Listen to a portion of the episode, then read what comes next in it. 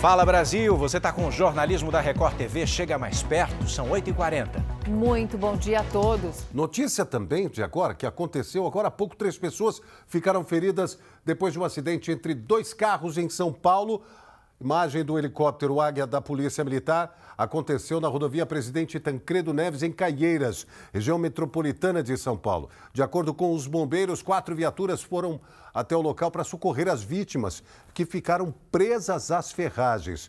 Helicóptero acionado, uma das pessoas foi para o hospital em estado grave. As imagens mostram o trabalho também dos homens do Corpo de Bombeiros que tiveram que utilizar o alicate eh, hidráulico para abrir ali o carro para retirar as pessoas que estavam presas às ferragens. E aí o momento em que uma das vítimas é levada para a ambulância em estado grave. O acidente aconteceu ali numa via que você pode eh, chegar a 60 km por hora. Na, eles bateram, não há possibilidade de ultrapassagem aí por conta dessas duas faixas eh, que são contínuas não se pode ultrapassar. O acidente aconteceu, grave acidente, em Caieiras, na região metropolitana de São Paulo. Um inquilino revoltado com o preço do aluguel decidiu colocar fogo na casa onde morava na zona oeste de São Paulo. Queria prejudicar o dono do imóvel, acabou se prejudicando também. As chamas foram controladas 40 minutos depois e os dois foram parar na delegacia. Viaturas do Corpo de Bombeiros que chegam em alta velocidade. Um imóvel em chamas. Um homem é retirado de dentro da casa. Ele é resistente em sair do local. Mais um caminhão chega e os bombeiros usam mangueira e escada. As chamas são controladas com água e a fumaça toma conta da rua. Homem bastante nervoso é acalmado pelos bombeiros. Senhor, sei que o senhor está nervoso agora, mas senta lá, por favor. Ajuda nós para a Ambos são atendidos e medicados pelos bombeiros ainda na calçada. Botijões de gás são retirados. A movimentação chama a atenção de toda a vizinhança. Uma briga entre inquilino e proprietário que veio parar nesta delegacia da zona oeste de São Paulo. Uma discussão que vinha se arrastando há meses. O motivo, o preço do aluguel. Até que o inquilino revoltado resolveu atear fogo no imóvel, o que deixou o proprietário furioso. Ambos foram ouvidos pelo delegado e liberados em seguida. Agora, o inquilino, além de não ter mais onde morar, terá que arcar com todo o prejuízo da casa que ele destruiu. E olha, está fora de perigo a mulher grávida que caiu de um viaduto de 10 metros de altura no centro de São Paulo. Foi atingida por um carro desgovernado, invadiu a calçada e ela, grávida de dois meses. O impacto da queda da mulher foi amortecido por um carro que estava embaixo do viaduto.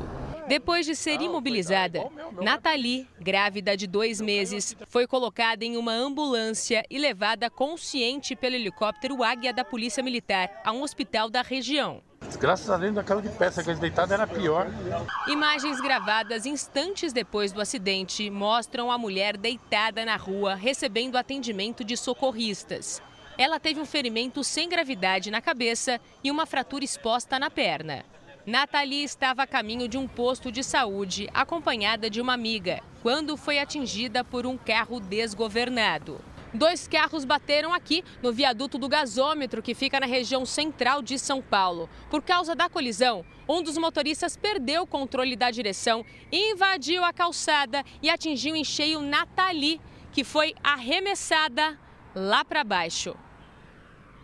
Os dois veículos ficaram no viaduto e a área foi isolada até a chegada da perícia. O estado de saúde do feto ainda não foi divulgado. Os dois motoristas que se envolveram no acidente foram ouvidos na delegacia e depois liberados. O caso segue em investigação. É, se tem uma frase que é boa, ela nasceu de novo, né? Porque caiu em cima do carro e foi amortecida a queda. E a equipe do Núcleo de Jornalismo Investigativo da Record TV flagrou a ação de criminosos no centro de São Paulo. São ladrões de celulares que se aproveitam da desatenção dos motoristas e roubam os aparelhos de dentro dos carros. Tarde de calor no centro da capital paulista. Muitos motoristas circulam com os vidros totalmente abertos um convite para os criminosos. E eles não perdem tempo, são rápidos. Esse carro branco nem bem parou no semáforo e foi atacado. Nosso repórter investigativo passou três dias no alto de um prédio acompanhando a movimentação dos assaltantes. Eles agem sempre em dupla. Um distrai o motorista e o outro pega o celular da vítima, geralmente visível no painel do carro.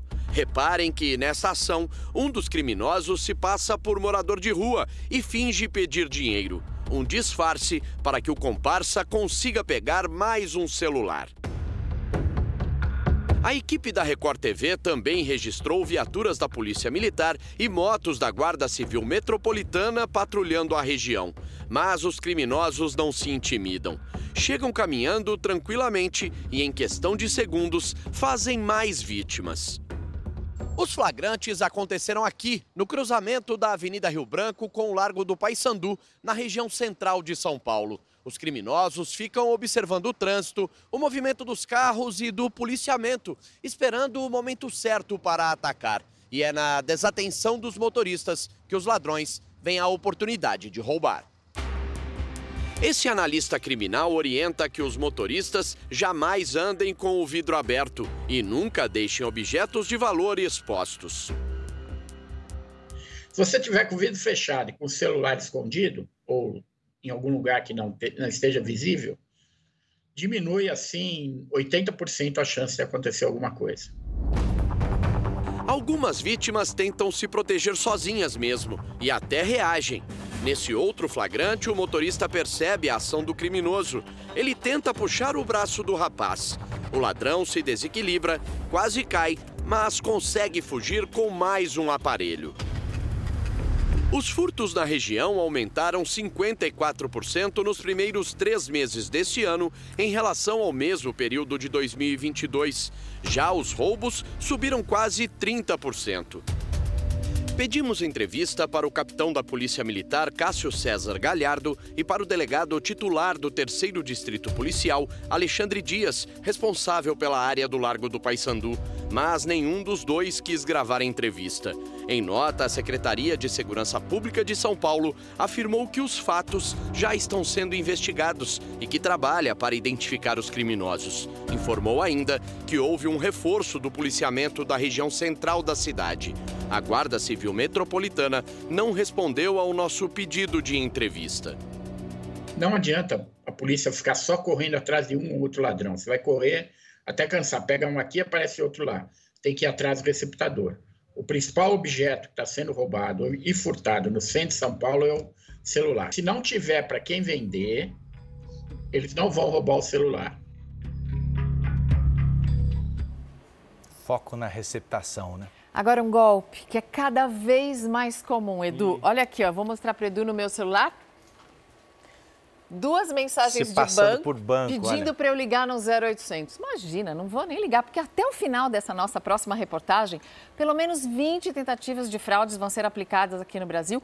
Muitas têm relação com bancos, cartões de crédito. Vou te contar que meu celular também está cheio. E esses criminosos, eles tomam o dinheiro da vítima sem apontar uma arma, sem precisar disparar um tiro sequer. Inclusive, os casos mais simples são é, esses. SMS. Por SMS. Conheça os casos e descubra como não cair nessa. Bastou apenas um clique para Flávia ter um prejuízo de 20 mil reais. Tudo começou com uma mensagem enviada supostamente por um banco. Recebi uma mensagem dizendo que eu estava fazendo um empréstimo e eu achei bem suspeito porque na realidade eu não estava fazendo nenhum empréstimo. E aí liguei para o 0800 o número que estava na mensagem era uma falsa central de atendimento. Do outro lado da linha, quem falava era um criminoso que já tinha todos os dados dela. Ele falou: Flávia, eu estou enviando um SMS para você com um código e um link, você não precisa me informar. E aí vai dar a conclusão, né? A gente está finalizando que você não está fazendo nenhum empréstimo e eu cliquei. Depois do clique, o celular de Flávia travou. Os golpistas tiveram acesso ao aplicativo do banco e fizeram empréstimos. Depois que a Flávia caiu no golpe, ela passou a desconfiar de todas as mensagens que recebe. A preocupação faz sentido. Nós estamos mais conectados, só que também mais vulneráveis. Enquanto eu estou aqui fazendo essa gravação, pelo menos uma pessoa está sendo vítima de um golpe digital. Isso porque no Brasil existe uma tentativa de fraude a cada 10 segundos.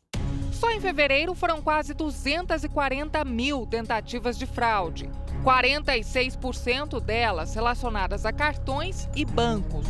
Muitas vezes também, ao clicar nessa mensagem de SMS que possui o link, aparentemente parece que não ocorreu nada. É possível sim já ter sido instalado algum tipo de software malicioso no dispositivo com o qual a pessoa clicou é, nessa mensagem com esse link. Verônica recebeu esta mensagem dizendo que uma compra de mais de dois mil reais tinha sido aprovada. Também havia um número de telefone para cancelar a compra. Ela ligou, mas percebeu a tempo que era golpe. Aí eu, eu soltei uma frase assim: o golpe está organizado, né? Vocês estão muito organizados. E ela acabou efetuando o desligamento. Depois a gente tentou ligar novamente e não conseguiu. Tentamos ligar para alguns números que aparecem nas mensagens falsas. Todos são 0800, um serviço utilizado por empresas sérias para receber chamadas de clientes sem que eles sejam cobrados. Mas nesse caso, são centrais de atendimento feitas pelo crime organizado. Bem-vindo à central de atendimento. Para evitar cair nesse tipo de golpe, é preciso ter cuidado. Não saia clicando para abrir qualquer SMS. E se ele conter um link, por favor, não clique logo de cara naquele link. É muito perigoso clicar em um link sem saber a origem daquele SMS. Para quem já caiu, a recomendação é entrar em contato imediatamente com o banco e depois procurar a polícia. Faz um boletim de ocorrência imediatamente, tá? Você vai na delegacia ou faz o boletim online, dependendo da sua situação. Nossas equipes estão de olho sempre em novas denúncias de desaparecimento. Estamos acompanhando três casos aqui no Brasil. Tem um outro na França que chama atenção, já falamos sobre isso essa semana, é de uma brasileira que sumiu há 11 dias. Parentes e amigos agora estão pelas ruas de Paris distribuindo panfletos que levem até o paradeiro dela. As perguntas das irmãs no Brasil estão sem respostas. A última mensagem que Fernanda enviou para a família foi no dia 3 de maio. Peço muito a Deus que, que, que encontramos ela logo, porque nós estamos muito angustiados. E ela deve estar muito angustiada de ter saudade da gente, porque ela não está com o celular para entrar em contato. Fernanda, de 44 anos, tinha uma rotina normal em Paris. Só que algo estava incomodando há algum tempo. Para a irmã dela, que tinha mais intimidade, ela falou é, que ela vinha, que ela estava sofrendo com esse caso, que a pessoa estava incomodando ela e ela já não sabia mais o que fazer porque ele estava cercando ela assim por todos os lados. E, e no local que ela morava também teve um, um conflito com uma vizinha lá. Então isso daí é o que está deixando a gente muito assustado, preocupado, entendeu? A gente tem muita esperança que ela vai ser localizada, mas isso aí tem deixado a gente muito aflito. Durante a nossa gravação, a família recebeu uma ligação do consulado brasileiro na França. Estou escrevendo agora, estou em contato com a polícia. Eles estão trabalhando com uma brigada de pessoas desaparecidas em Paris, né? E eles dizem que de 10% dos de 10 casos que chegam para eles, oito são solucionados. Então a gente está com bastante esperança e expectativa nisso também. Além disso, tem ONGs, tem pessoas muito empenhadas, brasileiros muito empenhados em Paris, ajudando para a localização da minha prima, da Fernanda. Eles estão espalhando cartazes. A gente mantenha a fé de que ela vai aparecer. Na capital francesa, Fernanda conseguiu emprego em um restaurante e mantinha dois bicos como faxineira. Ela também vivia de forma ilegal no país e tentava regularizar a situação. Segundo a polícia francesa, a brasileira foi vista pela última vez no dia 6 de maio. Testemunhas contaram às autoridades locais que ela estava com um patinete elétrico e uma bolsa. Esse documento verbal é um tipo de boletim de ocorrência que a família recebeu da polícia francesa. No documento, uma portuguesa fala sobre o desaparecimento de Fernanda. Segundo a advogada e prima de Fernanda, a polícia francesa deve começar a investigar nos próximos dias a importunação sexual que a brasileira vinha sofrendo para tentar desvendar o mistério. E a partir de hoje, uma boa notícia para o brasileiro que talvez possa pagar mais barato nos combustíveis e no gás de cozinha. A mudança na política de preços da Petrobras promete fazer com que os valores abaixem já nos próximos meses. A espera foi longa, mas agora o motorista se sente um pouco mais aliviado ao abastecer o carro. Com certeza vai melhorar alguma coisa no ponto de o álcool tá tendo que abaixar junto com a gasolina, coisa e tal. Então, vamos ver o que, que acontece aí para frente. Além da gasolina, o diesel também ficou mais barato. Tá melhorando, né? Nós estava aqui abastecendo aqui com esse valor que estava absurdo aí, tava só trabalhando para abastecer os carros. Mas agora, com a queda que está tendo aí, está melhorando sim. A redução do preço foi anunciada ontem pela Petrobras, mas é a partir de hoje que o consumidor vai começar a perceber os novos valores na bomba. Segundo a estatal, isso só vai ser possível porque o preço dos combustíveis não vai mais acompanhar a variação do dólar e o preço do petróleo no mercado internacional. O valor da gasolina na refinaria vai sofrer uma redução de 40 centavos por litro. Já o diesel vai ter uma queda de 44 centavos. O gás de cozinha também vai ficar mais em conta, cerca de R$ 8,97 por botijão de 13 quilos. Pela primeira vez desde outubro de 2021, nós teremos um botijão de gás com preço médio esperado no mercado a R$ 99,87, 13 centavos abaixo dos 100 reais. Apesar da novidade ter animado comerciantes e motoristas, esse economista faz um alerta. Os benefícios vão ter prazo de validade curto e depois alguém vai ter que pagar essa conta. Se o governo insistir em manter preços muito baixos, isso vai implicar em algum tipo de prejuízo.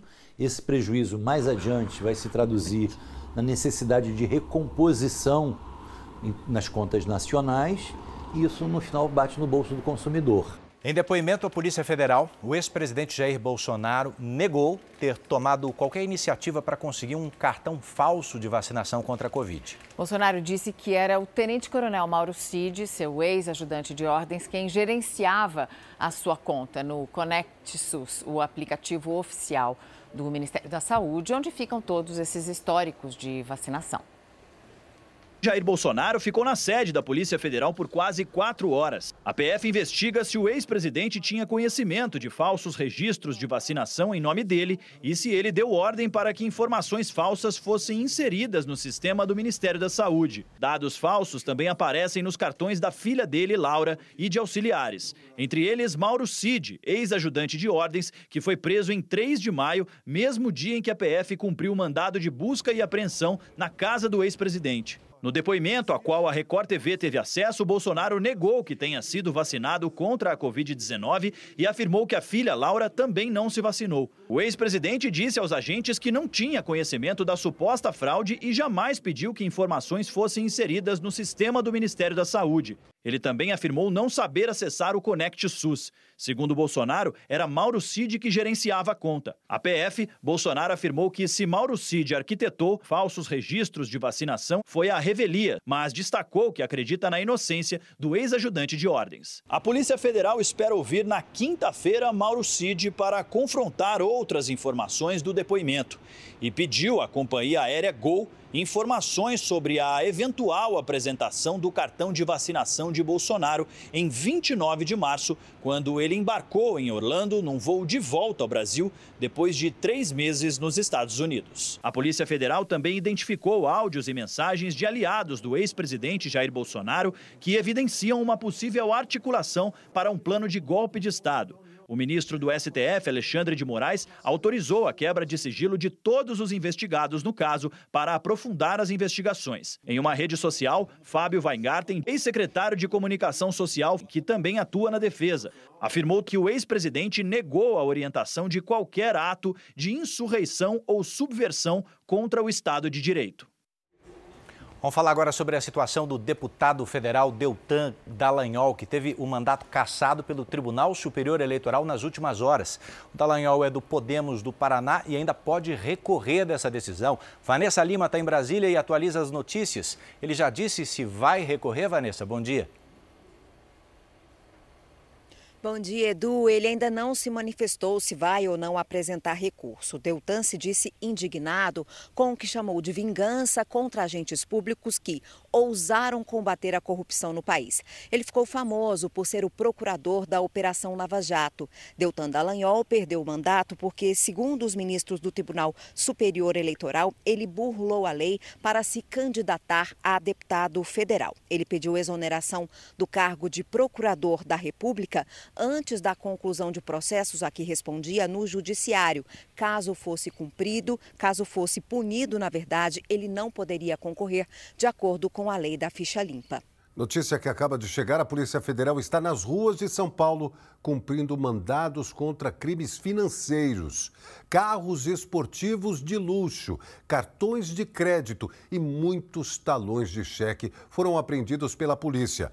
O suspeito é um influenciador conhecido nas redes sociais com quase 700 mil seguidores. Ele é investigado por vender robôs que realizam investimentos em operações de câmbio que não são autorizadas. A pena para esse tipo de crime pode chegar a 12 anos de prisão. O apresentador Emílio Surita se recupera no hospital depois de uma cirurgia para tratar de um câncer no intestino. Jornalista de 61 anos, passou pela primeira cirurgia em um hospital da Zona Sul de São Paulo. Está internado há pouco mais de uma semana e tem acompanhamento de uma equipe de oncologistas. A família e o hospital se pronunciaram sobre a internação e a gente torce para a recuperação deles. Agora você fica com mais notícias no Fala Brasil. Nos Estados Unidos, a polícia desvendou o sequestro de uma criança que já durava seis anos. Quem traz os detalhes dessa história é o nosso correspondente Vandrei Pereira. Vandrei, bom dia. Conta pra gente como foi que esse crime pôde ser finalmente solucionado e, o mais importante, teve um final feliz aí para um dos lados. É isso mesmo. Teve sim, Mariana. Bom dia, muito bom dia a todos. Essa menina tinha sido sequestrada pela própria mãe e essa mulher acabou sendo vista na televisão por uma pessoa que chamou a polícia e o caso começou a ser resolvido. A Kyla tinha nove anos na época em que foi levada pela mãe que não tinha o direito da guarda da criança e podia somente fazer aquelas visitas supervisionadas. E durante muito tempo, durante todos esses anos, o pai da menina, juntamente com a polícia, ficaram ali procurando incansavelmente essa criança. Hoje a Kyla tem 15 anos e ela foi levada na época de, do estado de Illinois para a Carolina do Norte, onde foi encontrada agora a mais de mil quilômetros de distância. A mãe dela, a Heather, está presa e vai ser julgada agora no próximo mês de julho. A menina voltou para casa, uma adolescente voltou para casa do pai e ele, é claro, está muito feliz porque pôde ter finalmente a filha de volta. Edu, Mariana. Muito obrigado, Vandrei. Com essa notícia, o Fala Brasil termina agora. Fala Brasil termina te desejando um ótimo dia e continue aqui com a gente no Hoje em Dia com o César Filho. Oi, César, bom dia para você. Bom dia, Mariana, bom dia, Edu. Olha, esse é um caso que preocupa o mundo todo, porque temos muitas pessoas desaparecidas, não é? Nos Estados Unidos, então, e tem uma campanha muito grande com fotos espalhadas para todos os lugares, e mesmo assim demorou seis anos. E tem muita gente que ainda sonha em encontrar, em reencontrar um ente querido que está há muito tempo desaparecido. Um beijo enorme para vocês, uma quarta-feira abençoada, bom descanso e até amanhã, se Deus quiser.